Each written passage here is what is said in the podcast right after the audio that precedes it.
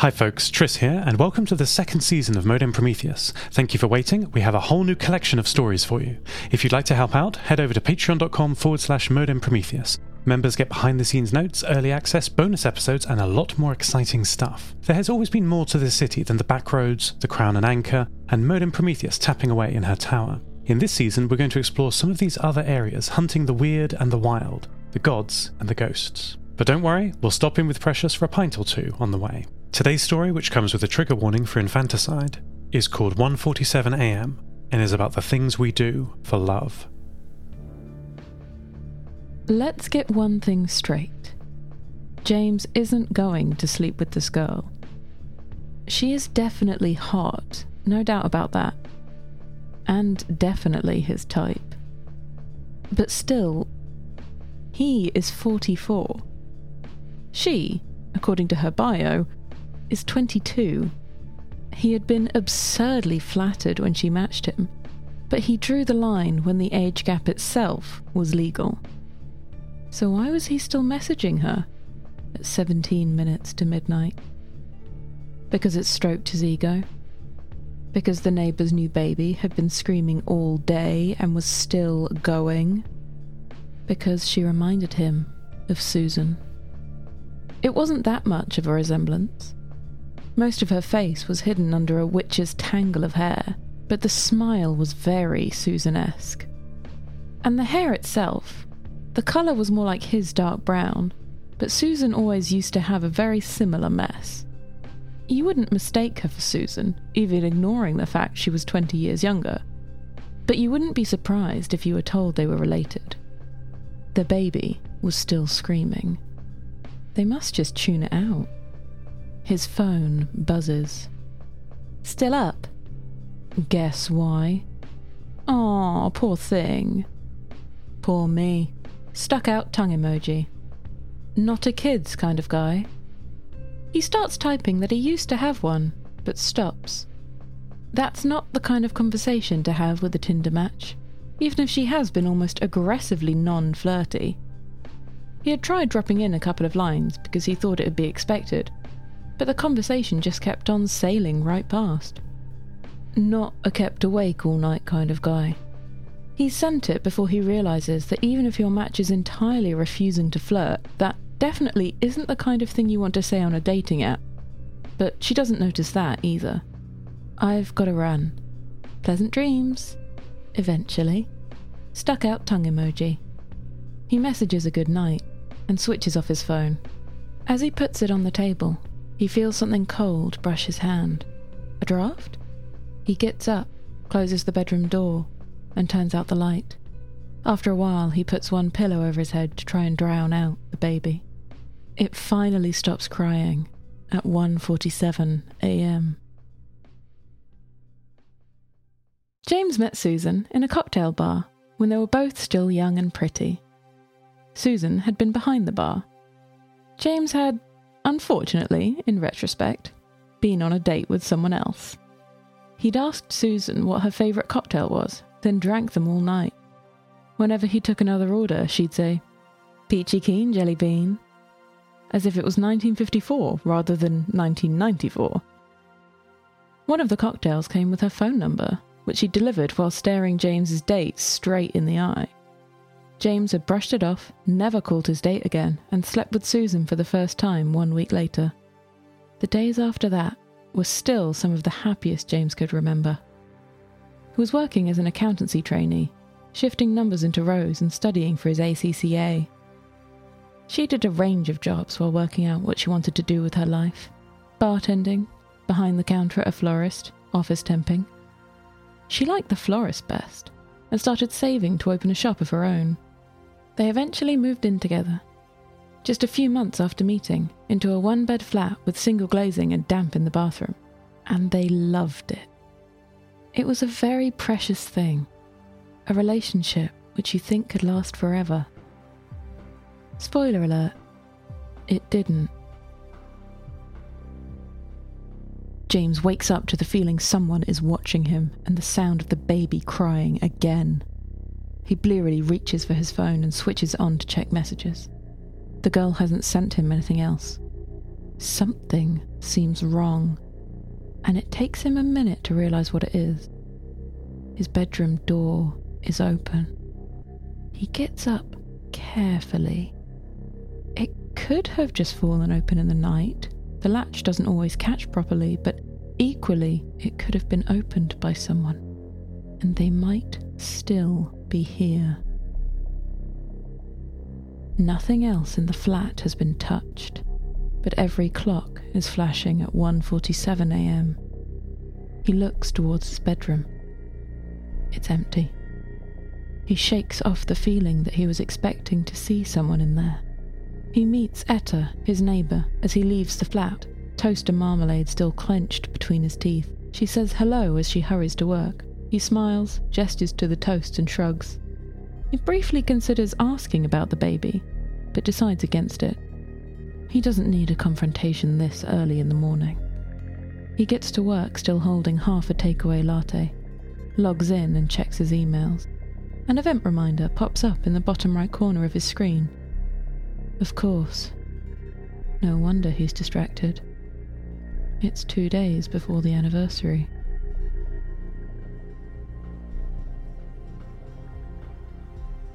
James and Susan had two amazing months in that flat, and a less amazing third after Susan became ill. Fatigue became nausea, and the bug just wouldn't quit. The doctor told her, well, contraception isn't 100% effective. If you'd been watching her at that point, you could have picked the precise moment the bottom fell out of Susan's world. The doctor spotted it, enough to remind her obliquely that she did have options. James was less observant, greeting her news with, Oh my god, that's amazing! And immediately wondering if they'd be able to partition off a bit of the living room, or if they'd maybe need to look for a two bed, and how he probably wouldn't get paternity, but maybe he could defer his exams for a year so he could be around more. And are you okay? This is good, right? You're happy? Yeah, Susan said, pulling him into a hug and burying her head in his chest, the better to hide the weakness of her smile. Yeah, Peachy keen, Jelly Bean. They did get a two bed. More like one bedroom and a cupboard, but there was enough room for a crib. The nausea stopped, eventually. And James was told he wouldn't get paternity, but could defer the exams. A small mountain of tiny clothes and cuddly toys began to build up from relatives. Susan got over the initial shock, and if James noticed the way she would look at the sketch she had drawn of her florist shop, or leaf through her notebook of ideas without writing anything else in it. He didn't say anything. Emily was born three hours before sunrise on the 3rd of May, a precious little mess. The baby is still crying when he gets in.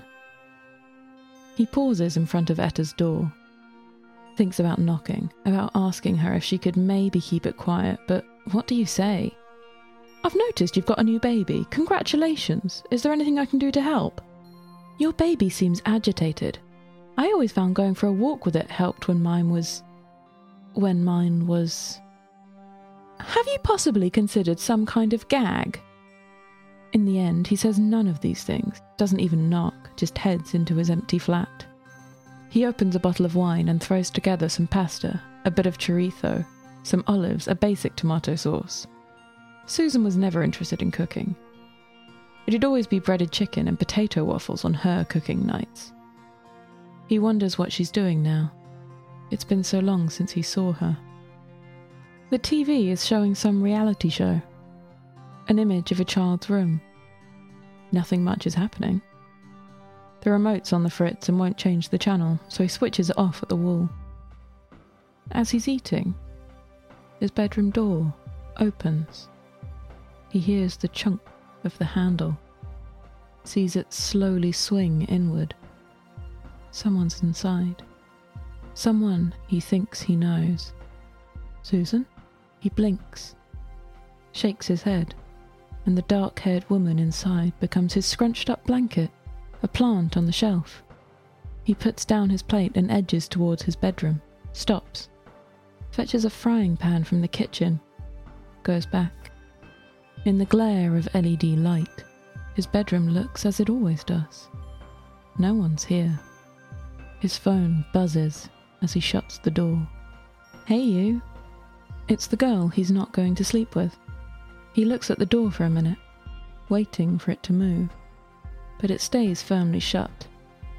With a distrustful glance backward, he returns to the sofa. He sends, Hey, up to anything? Quiet night in. Can't do more than one night out a month these days. Because I'm so old. There's a typing bubble that flickers on and off for a minute. Is it quiet? He grimaces and casts a glance towards Etta's wall. No, it's still going. Poor thing. Poor me. You just hate kids. Stuck out tongue emoji. I don't, he starts, then deletes the message. There's half a bottle of wine left. It must be hitting him harder than usual tonight. He's sober enough to realise he wouldn't even contemplate this next conversation if he wasn't a bit drunk. I don't hate kids. Just that one. Stuck out tongue emoji. Not even that one. I had one of my own once. No. Yeah. Long time ago now. What was she like? Beautiful and loud just like this one.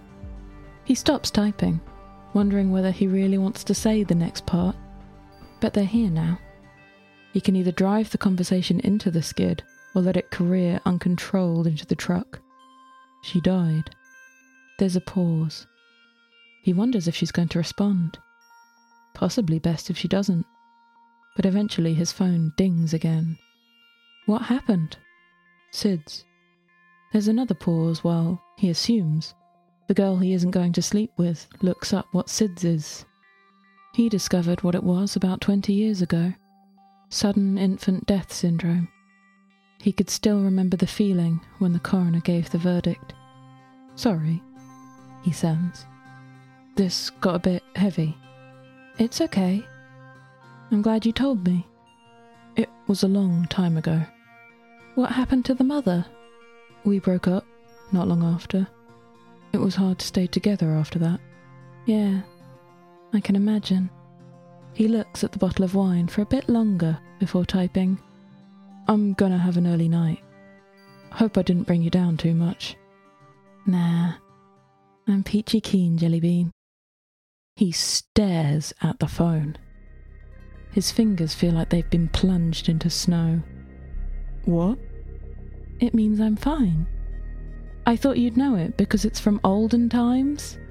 He isn't sure what to say to that, so settles on, Yeah. She's not, he thinks. She's not Susan. Susan wouldn't hide like this. Not from him. And if she was trying to hide from him, she wouldn't have typed that. There's no way she wouldn't expect that to set alarm bells ringing. Still, He's become curious. He tries to find Susan on Facebook, searching her name, hunting through very old mutual friends. He finds the account he thinks is hers, but it's abandoned. The last post 12 years ago, the profile picture still empty. He puts her name into a Google search, into LinkedIn. He searches with the places she worked, with her hometown, and eventually finds her obituary. 10 years ago, tomorrow. Feeling strangely hollow, he drops his phone onto the sofa and thinks about the woman he thought he saw in his room, hovering over his bed. He stares through the doorway, willing the apparition to appear again, but it remains empty. Eventually, nervously, he goes to bed. He does sleep, but wakes up gasping, trying to suck air, but it's like there's none in the room. He pushes himself upright, clawing at his chest, his throat, his face, but none of these are the problem. The problem is there's no air, and his lungs are screaming, crying, burning. And he breathes. Great swells of air filling his body. and he only now notices the tears which have been streaming down his face. His door is open. It is 1:47 a.m.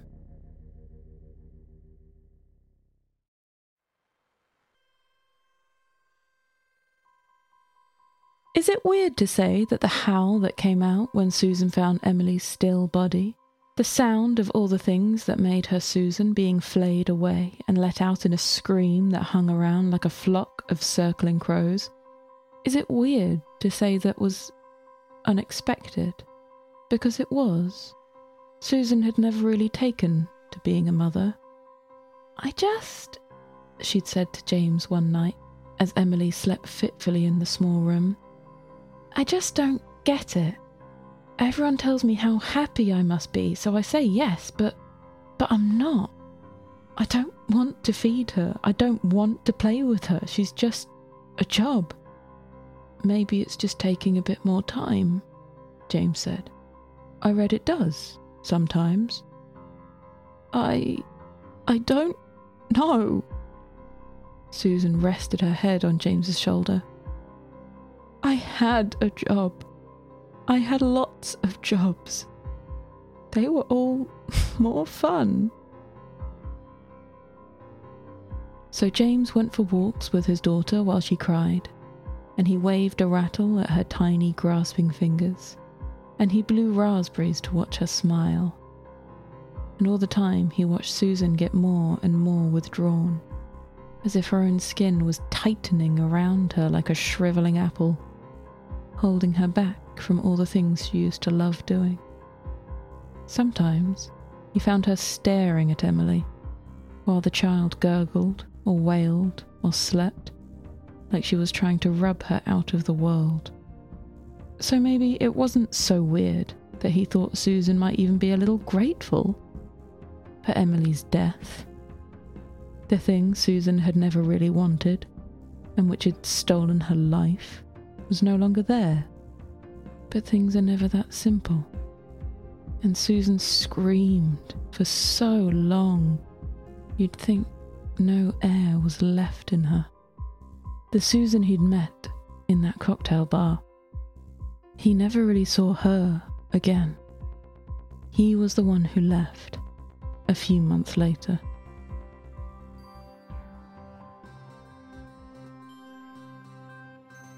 James takes the next day off.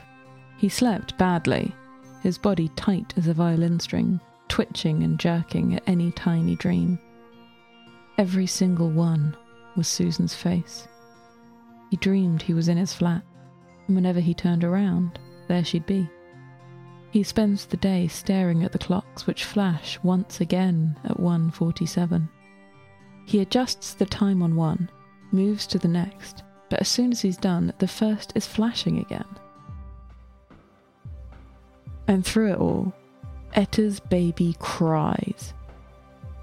A piercing wail that seems to follow him from one room of the flat to the next. Eventually, when he can't stand it anymore, he goes to Etta's flat and bangs on the door. She opens it, clearly just in from work, suit jacket still on and high heeled shoes only just kicked off. She smiles a hello. Hi, James says. I. Look, I don't mean to be rude, but I just. Your baby. I wondered if there's any way you could. Hold up. Hold up. I'm going to stop you there. Etta holds up a hand. I don't have a baby. No. No. No, I can hear it. It's right there. It's in that room. I think I'd know if I had a baby. Etta snaps. Her expression softens a bit.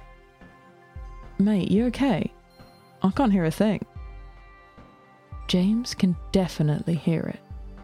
A tiny, crying, screaming life. It's there and louder than ever. He looks at Etta's confused expression and says, No, not sure I am. Then staggers back to his flat. The TV is on, showing that same room, the crib in the corner. He goes to unplug it again and finds he never plugged it back in. Before he can process that, his phone vibrates. A message from the girl he's not going to sleep with. I looked up what SIDS is. He looks at the TV, looks at his phone, types, This isn't a good time. And he's going to ignore her, switch it off, but then she sends, That wasn't what did it. He looks at the screen, types, What? That wasn't it. It wasn't SIDS. You know it wasn't. So do I. I always knew. When he doesn't respond, another message pops up. Look at the screen. Recognize it? And he does now. It's his old flat, the one he lived in over 20 years ago. The other thing he notices is the clock in the corner of the screen. It says 1:44 a.m. Please don't, he sends. Look at it. I'm sorry. Susan, I'm so sorry. Susan? His phone almost shakes itself apart with fury. You think she's the one you need to apologize to? And the clock on the screen ticks to 1:47 a.m. And he sees himself walk into the room. He looks so young. And he's crying. He can't see that, but he remembers it. Remembers stifling the tears and trying not to make a sound that would wake up either of them. And he looks at the baby in the crib and just stands there looking for what feels like hours, days, like the sun should have yo-yoed half a dozen times, but the clock doesn't change. It's still 1:47 a.m. And then he reaches down and he takes the pillow and he covers her face and he presses trying to be gentle, but hard enough, hard enough. His phone buzzes again. Hi, Daddy. He doesn't type anything back. There's nothing to say. So instead, his phone rings, picks itself up, puts itself on speaker. Tell me why you did it. Was I loud? Was I inconvenient? Her voice is older than he expects, he thought it'd be a child, but of course it's not. She's 22 now. And at the very least, he owes her an answer. Yeah, you were. You were loud and inconvenient, and I loved you. I really did. I doubt you'll believe that, but there it is. You did not. I did. But I loved your mother too, and I thought you were killing her. Every day, another bit of her just vanished. I thought I had to choose and I chose her. I'm sorry, but I chose her and I'd do it again. There's silence on the line for a minute and then erupts into screaming. James waits, letting her let it out, but the phone cuts out before it sounds like she's done. The TV switches itself off at the same time, and the baby stops crying, leaving him feeling strangely alone. He tries messaging her again, but it doesn't send. Unreachable number. He waits. Nothing comes. His phone remains silent. The TV is back to showing its usual channel. Eventually, he falls asleep on the sofa. He wakes up, as he now will on every night, at 1:47 a.m., with the feeling of being so very small and of being watched by something so much larger and being so utterly powerless over whatever it might do. Modem Prometheus is written by Neil Murton. The voice of the city is Kate Angier, with music and production by me, Tris Oaten. Check out my other show at lostterminal.com. It's got more science and less dread. Check out our Patreon at patreon.com forward slash Modem Prometheus for bonus episodes and behind the scenes content. If you're not ready for that kind of commitment, please rate and review us on iTunes, Spotify, or wherever you're listening to this right now. Our next story will come with the swift moon on the 5th of May and it is about what it means to be anchored, something a Swift, of course, would never understand.